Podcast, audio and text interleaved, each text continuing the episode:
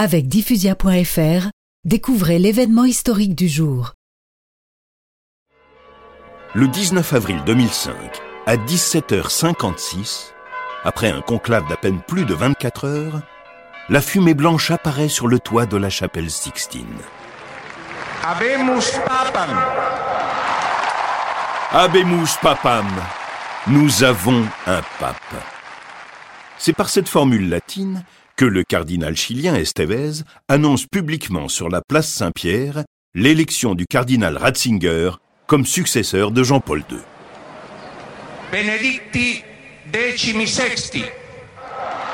Le 265e pape prend le nom de Benoît XVI. Mon père, pourquoi le pape qui s'appelle Joseph prend ce nom? Eh bien, le Saint-Père a choisi le nom de Benoît en référence à Benoît XV, un pape oublié qui, à son époque, a guidé l'Église dans la période difficile de la Première Guerre mondiale. Mais il se réfère également à Saint Benoît de Nursie, patron de l'Europe et fondateur de l'ordre des bénédictins.